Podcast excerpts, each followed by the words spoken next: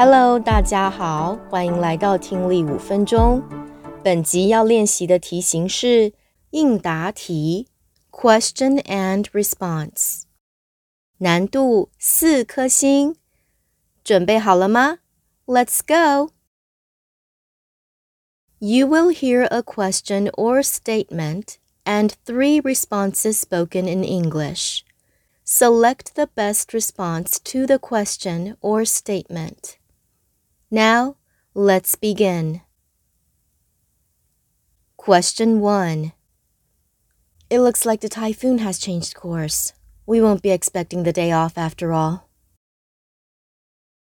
A. That's good news. I really needed the day off. B. Great. I'm way behind my schedule and my manager's been breathing down my neck. C. Really? Then I better take out those rain boots I never use. Question 2. I've been having constant nosebleeds these past few days. A. Do you need a tissue to blow your nose? B. Maybe you can file a noise complaint to the authorities. C.